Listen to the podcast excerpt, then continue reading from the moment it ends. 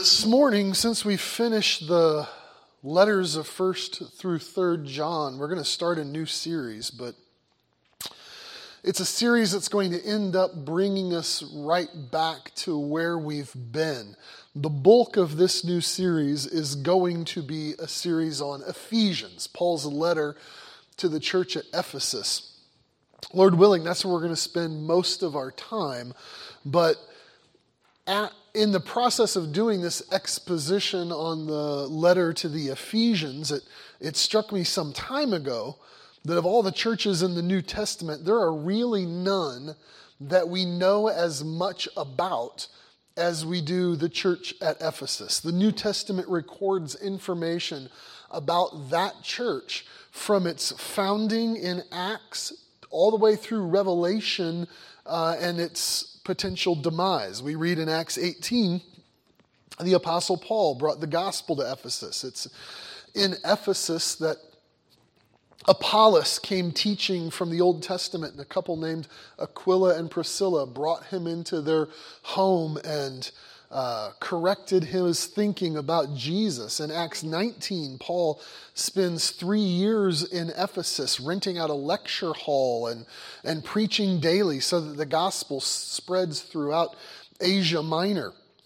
It's during that time that many of the Ephesians believed and abandoned their occultic practices. They, they collected their you know, magic books and burned them at great personal expense. It's in Ephesus where there is a um, silversmith guild that's led by a man named Demetrius who starts a riot with the hopes of murdering Paul. They were losing money as people started believing in Jesus and stopped buying the little statues of Diana and the little statues of the, the temple there. In Acts 20, on his final trip to Jerusalem, Paul again stops at the church at Ephesus and speaks to the, the pastors of the church there and wishes them a tearful goodbye. Later on, he writes that letter, the book of Ephesians, encouraging the truth, uh, encouraging the church in truth, showing how they have this multicultural assembly of Jews and Gentiles and Greek speakers and Hebrew speakers, and how all of their backgrounds um, that they're now one in Christ who's broken down, Paul says, the wall of separation between them so that they're no longer strangers and foreigners but fellow citizens. Then, after the letter of Ephesians, 1st and 2nd Timothy is written by Paul to his young friend Timothy, who he left in Ephesus in order to lead the church there. And it's evident late in life that the apostle John comes and ministers in Ephesus so that 1st, 2nd, and 3rd John have a connection to this city as well. He was likely in Ephesus as he writes letters to uh, other churches and people who are nearby. And then in that vision and revelation, Christ sends his own direct message to this church at Ephesus in Revelation, commanding them. He, he commends them for their doctrinal and moral integrity, but, but condemns them for having lost their first love. So if you are familiar with the New Testament at all, then Ephesus is probably the church that you are going to be the most familiar with. We should know it as well as we know any other church. And so this series is going to predominantly focus on the letter to the Ephesians, but we're going to spend probably a few weeks leading into that study, and then more than a few weeks coming out of that study on the other end. So I recognize this is going to take us to some territory that we've traveled before, but I trust it'll be a worthwhile study as we trace the events and themes and the teaching revolving around the church. The very first reference to Ephesus begins here in Acts 18, verses 19 through 21. And while it doesn't say a lot, it does give us a good opportunity to get started where the scriptures itself get started. In this chapter, the Apostle Paul is on his second missionary journey. Earlier in the chapter, he found himself in Corinth where he met with two fellow tent makers, a married couple named Aquila and Priscilla. It was very uh, common for Paul to encounter a great deal of opposition, and he met that opposition in Corinth, but he stayed the course. He ultimately Uh, in verse 18, it tells us he remained in Corinth a good while before taking leave of the church there, but he took Priscilla and Aquila with him when he left Corinth. Let me ask a question real quick. I'm hearing myself echo quite a bit. Am I a little loud?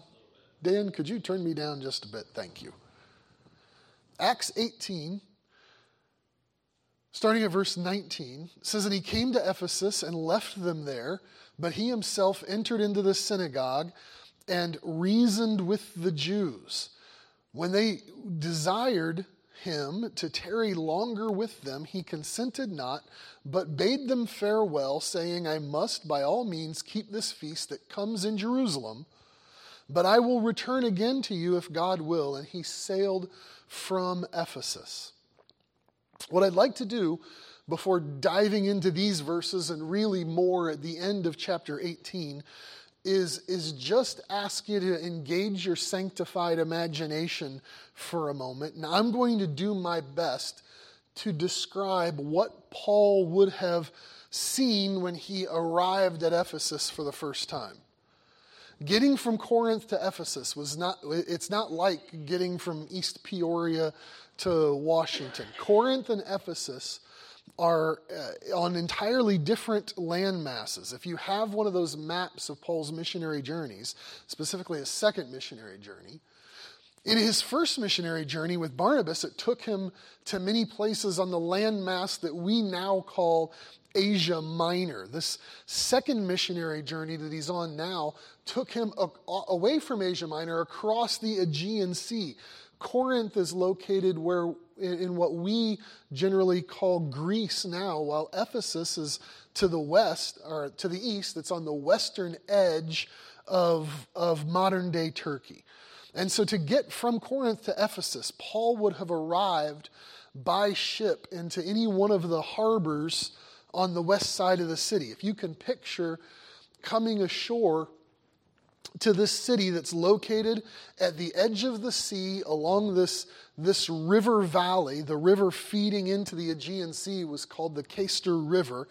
And that river caused major silting issues uh, in the harbors around Ephesus. They invented some pretty ingenious uh, feats of engineering in order to dredge the silt out of the harbors. And so now the ruins of Ephesus are actually located today five miles inland, and not because the city moved, but because the silting took the, the edge of the sea far outward. So as Paul arrives in the city, he would have come to one of those harbors. The decades leading up to Paul's arrival were sort of the heyday of Ephesian success. The city had a time of unprecedented prosperity as, as Rome officially recognized uh, Ephesus to be the first and greatest metropolis of Asia, was the title that was given to it. The city was given authority in order to self rule. The citizens would meet and discuss and decide most of their own issues. The beauty and wealth of Ephesus was so well regarded that with, with less than 100 years before Paul's visit, the residents of Ephesus had famously welcomed Mark Antony of Rome and Cleopatra of Egypt to their shores.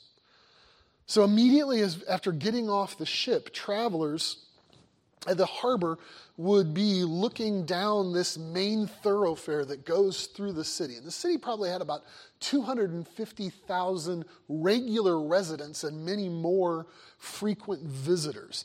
And this main city street was called the Arcadian Way. The streets of Ephesus were paved, many of them paved with stone, but the very nicest ones were paved with mar- marble. It was a, a testament to the city's wealth.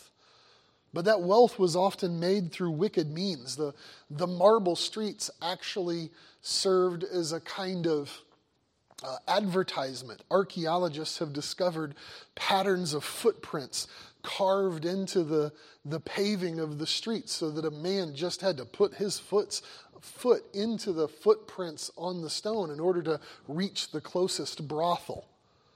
New aqueducts carried water to easily accessible locations within the city. Either side of that main thoroughfare, the Arcadian Way, there would have been fine houses. If you could have gone inside the nicest ones, they would have had mosaic tile floors, marble walls. Paul would have passed many retail shops, a library, several small theaters. Residents of Ephesus, it is clear, loved these places called gymnasium and an agora. An agora was a public square for meeting, or it was used as a place of commerce, like a large open market. Many agoras had been expanded before Paul's arrival. Meanwhile, gymnasiums aren't probably exactly what you imagine. A gymnasium was a place for education or entertainment and exercise. There were at least six major gymnasiums have been discovered in the ruins of ancient Ephesus, and public bathhouses were often, not always, but often attached to a gymnasium. And I don't know how you picture a public bathhouse, but I loved the description in the, the Anchor Yale Bible Dictionary which shows that they, they typically included a, a large swimming pool in addition to several bathing pools. And the reason they had several bathing pools is you could opt for a caldarium, which is warm water, a tepidarium, which was mild water, or a frigidarium, which was cold water.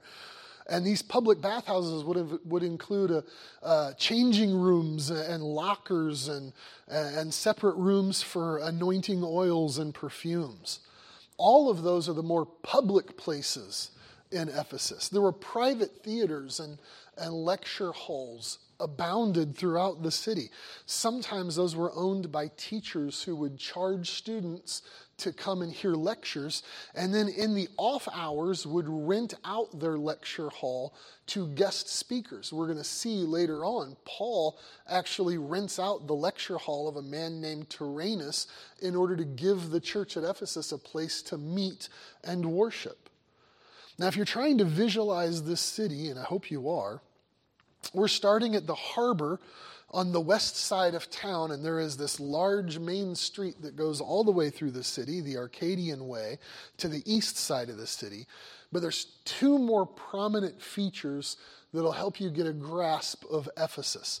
Facing down that main street from west to east, you would see this there was a large hill looming in the background. So if I'm at the harbor and I'm looking down this, the main city road, behind that road, there's a large hill, a small mountain in the background. Now, off to the, the west, this direction for me, you're going to have to flip it around in your head. In, in the distance, well outside the city, but nearby, there was a, a large building, the largest building in Ephesus. It was called the Artemision, which is the temple to Artemis. To the Greeks, she was known as Artemis. To the Romans, she was known as Diana. To both, she was the make believe. She was the goddess of the moon and the wilderness and hunting. Ephesus had other temples to other pagan gods like Hestia or Zeus, but nothing compared to this massive temple to Artemis or Diana. She was revered as Artemis of the Ephesians or a Diana of the Ephesians. We're going to see it, this riot. The whole city screams for hours at a time. Great is Diana of the Ephesians. You may have heard of a, of a different temple called the Parthenon, which is located in Athens. Well, the Artemision was four times that large. It is one of the seven wonders of the ancient world. And so, underneath this veneer of wealth, the dark hearts of the Ephesians laid hidden, but they were open to the Apostle Paul. He sees what's going on. Not only were the residents of Ephesus dedicated to their own pagan goddess, they were also steeped in superstition and occultic practices. At this point in history, almost any written document that carried a magic spell or a curse or a, a, you know some magic thing of protection was called an Ephesian letter. And in Acts 19, Paul's going to face down that superstitious witchcraft of Ephesus and then face the city's wrath. It's the art guild that rises up in a riot when, when Paul starts claiming about Artemis that those gods that you make with your hands are no gods at all. Now, as we reach the end of the Arcadian Way, that main thoroughfare, the stone pavement turns to marble, and we find ourselves at the base of that large hill, that little mountain on the east side of the city. And carved into that hillside is a massive amphitheater. It's, it's cut into the stone of the mountain, and it's like this half circle facing open to the main part of the city.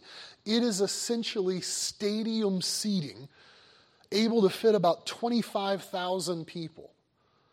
The Apostle Paul writes to the church at Corinth later, saying in 1 Corinthians 15 32, You know, I fought wild beasts at Ephesus. Now, there's debate whether he meant that literally or symbolically, but if he meant it literally, it almost surely happened at that public stadium. What we know for certain is later in Acts 19, uh, that riot's going to erupt and it's going to end with the vast majority of the city flooding into that amphitheater and the disciples physically restraining the Apostle Paul and keeping him from going in as well.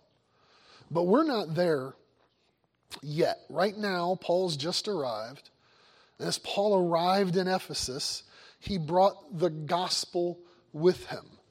He brought gospel workers with him. But this is just sort of a quick passing visit at first. Though he brought Aquila and Priscilla with him to Ephesus, verse 19 tells us he left them there, right? And he went in briefly into the synagogue of the Jews to reason with them. The word for reason there is the Greek word dialogia, which is you know dialogue to have a conversation with them speaking and listening and convince them about Jesus. And though the gospel work there wasn't complete, certainly Paul had not evangelized the city. At this time, Paul felt he had to return to Jerusalem, but he left with that promise that I will return again to you if God wills before he leaves Ephesus. And so he's going to return in chapter 19. The next chapter, Paul returns, but, but Luke tells the story of what happens in Ephesus while Paul's gone. So, in that interim between his first brief stay, which, which may have been just a few days, and his returning in Acts 19, Luke tells us what happens here. In verse 22 and 23, he essentially tells us Paul leaves, returns to Jerusalem, and, uh, and then to the church at Antioch, which had sent him out. And he begins slowly retracing the steps of his missionary journey. But in the meantime, in Ephesus, look at verse 24. And a certain Jew named Apollos, born in Alexandria, an eloquent man, man and mighty in the scriptures, came to Ephesus. This man was instructed in the way of the Lord. And being fervent in the Spirit, he spoke and taught diligently the things of the Lord, knowing only the baptism of John. And he began to speak boldly in the synagogue, whom when Aquila and Priscilla had heard, they took him unto them and expounded unto him the way of God more perfectly.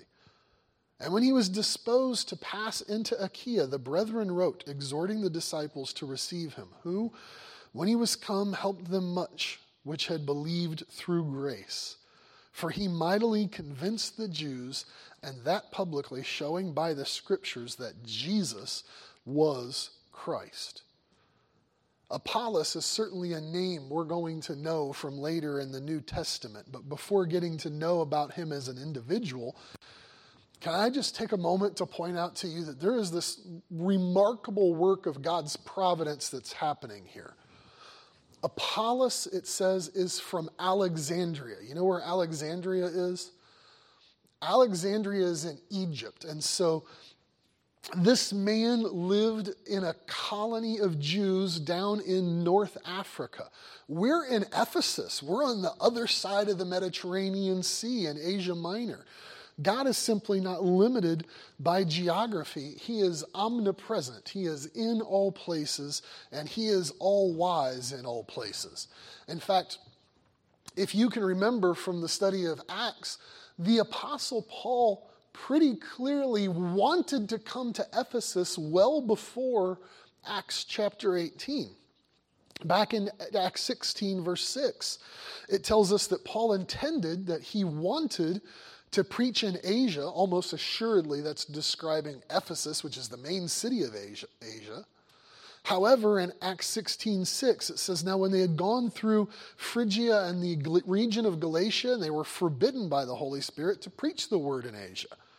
The Holy Spirit didn't allow Paul to come to Ephesus and preach throughout all Asia. Instead, he ends up being led by the Spirit over the Aegean Sea to the city of Thessalonica. And when Paul gets there, when he, when he arrives in uh, Philippi, down by the uh, river, there are women who are worshiping, and there's a woman named Lydia from Thyatira, which is a city very close to Ephesus, a city in Asia. You know, the early record of Ephesus is a study in God's providence. God didn't need Paul in Ephesus at that moment. God didn't need Paul to be in Asia in order to preach the gospel to the people of Asia. God could take Paul over the Aegean Sea and land him over there where there's a woman from Asia waiting to hear the gospel. Meanwhile, when Paul finally does get to Ephesus, God doesn't need him to stay there. God's going to use this married couple named Aquila and Priscilla to minister in Ephesus to a man from Africa while Paul is off in Jerusalem. Now, if all that geography is a little confuse, confusing, let me sum it up like this God's thinking is above our thinking. In His providence, He's going to work things out for our good and for His glory. He's going to do it perfectly, and He's going to do it without consulting us first. God knows everything. You and I don't.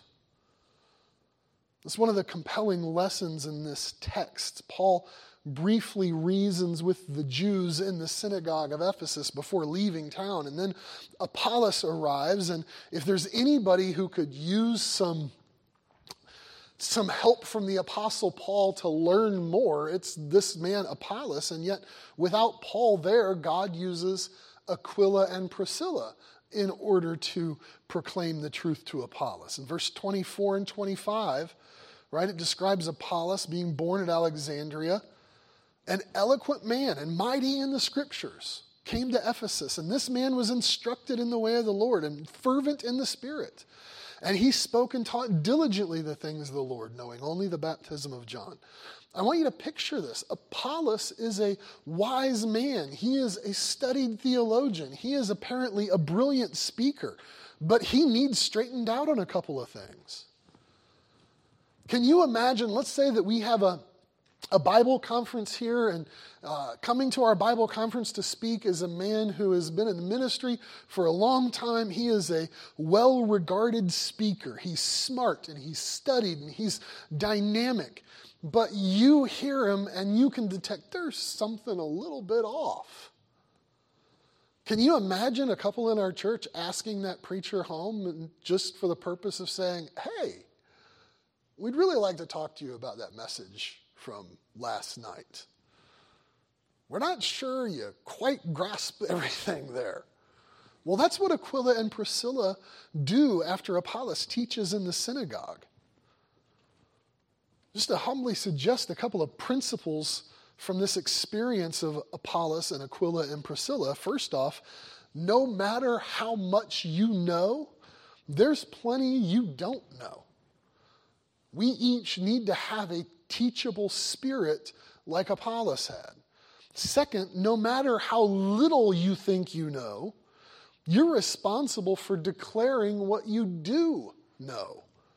If you grasp something clearly taught in Scripture, if it's clearly taught in Scripture, pass it on, even if it's to a preacher. There is no man who is too great to learn. And in fact, if there's some man who is too great to listen to you, he is not that great of a man at all. Apollos had probably formal training in public speaking. He's from Alexandria. It's the very place where the Hebrew Old Testament got translated into Greek and taught. He is mighty in the scriptures, which, of course, that description is the Old Testament at this point. He is steeped in Old Testament teaching. And this is more than just raw knowledge, but an ability to approach the scriptures with wisdom and discernment. Apollos taught what he learned, and there's nothing that he taught that he didn't learn himself first. He either learned directly from reading it in Scripture or he learned it as he was taught by others from Scripture. If you crave biblical knowledge, you'll find that there is always more for you to learn and more for you to know, more glorious truths of God's grace for you to absorb. When you hear a guy brag that, you know, I've been preaching for 30 years and I haven't changed my mind about anything. That ought to give you pause because what does this book do except challenge our preconceived notions about righteousness and truth and, and cause us to learn more? There's, there's never a point where we're not learning and growing. For all that Apollos had learned, there was a deficiency in his knowledge, though. Luke explains it at the end of verse 25. He is an eloquent speaker. He's learned in the scripture. He is fervent in the spirit and knew only the baptism of John. That is, Apollos knew the Old Testament. And in addition to the Old Testament, he'd also somehow learned the teaching of John the Baptist. John the Baptist, who was the forerunner of the Messiah, you know, preparing the way for the Messiah. The Old Testament promised the Messiah. But Apollos doesn't know Jesus. Now, this does not mean that Apollos was a lost man. And I want you to follow me here because we've got this odd moment in time, this, this strange moment in history. The Old Testament saints were saved by faith in the Messiah who would come. They were saved as a result of trusting the promise of God that a Savior was coming. They looked forward to the fulfillment of God's promise. New Testament saints are saved by faith in the Messiah who has come. We trust God's promise that the Messiah has come. We look back on the fulfillment of those promises. Apollos lives in this time where those two ideas meet right? The, the basis of his knowledge is Old Testament knowledge. His conviction that God would send the Messiah Savior. His embracing John's message of repentance and, and faith. So I would argue Apollos is a saved man, especially as, as Luke describes him as being fervent in the Spirit. But Apollos came to the synagogue at Ephesus, maybe missing Paul by just a couple of weeks and when he is given the opportunity to speak at the synagogue, he preached boldly what he knew, just on fire about the Messiah. I picture Apollos getting into the synagogue and preaching. Look, the, the kingdom of heaven is at hand. Look how the Psalms teach the Messiah is coming. Look how Isaiah teaches the Messiah is coming. Look how all of the Old Testament, the message is clear the Messiah is coming. And not too long ago, there was this new prophet out in the wilderness of Judea. And yeah, he wore funny clothes and ate some weird stuff, but his message was clear the kingdom of heaven is at hand, the Messiah is coming. And Aquila and Priscilla are there in the synagogue looking at each other from across the room. Don't, don't picture them sitting together in pews like we have. It was very common for the Jews to separate into men and women on opposite sides. And I think that adds to the visual. Apollos is preaching, and they're on opposite sides of the room, just eyeballing each other like, we're, we're, we're waiting for the big finale. We're waiting for the big finish, right?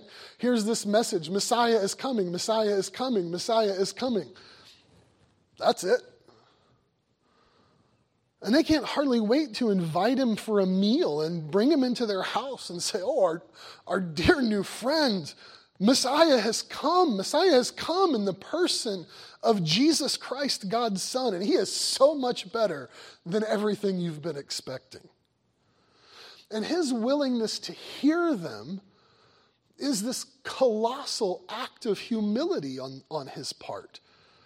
I'm going to go out on a limb and say, you know, if our, if our illustration from earlier happened, we have a Bible conference and you invite a, a preacher over to your house to straighten him out, it might not go well. In fact, if you decide to do that with me, just you have to warn me ahead of time that you're having me over to straighten me out and also let me know what's for dinner first. But here's this man who has, a, has been raised in this esteemed learning center of Alexandria. He's absorbed God's word, he teaches it with, with passion and accuracy. He travels through Asia Minor, and as he speaks in synagogue, he's no doubt been told, you know, at the back door, oh, I really appreciated that. I enjoyed the message today. And the next thing you know, a tent maker of all things and his wife invite him into their home, and both together start politely instructing him that, well, you don't know everything that you think you know. And yet he doesn't reject them or tell them off. He has this humble teachability because a true teacher of God's word is a student of God's word and they crave more biblical knowledge. The text is filled with that idea. The synagogue at Ephesus pleaded with Paul to learn more. Apollos came and he learned more. The churches in Galatia and Phrygia in verse 23, Paul stops there because they needed to learn more. You and I need to learn more. And the text shows us how to learn more in verse 24 or sorry, verse 26, he began to speak boldly in the synagogue, whom Aquila and Priscilla had heard, they took him unto them and expounded unto him the way of God more perfectly. I love that word expounded. It simply means to explain or to expose.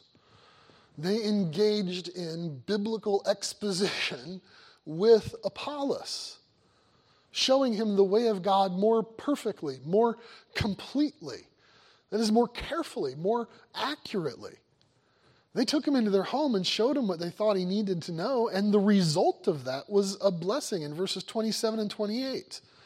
And when he was disposed to pass into Achaia, the brethren wrote, exhorting the disciples to receive him, who, when he was come, helped them much which had believed through grace. For he mightily convinced the Jews, and that publicly, showing by the scriptures that Jesus was Messiah. Jesus was Christ.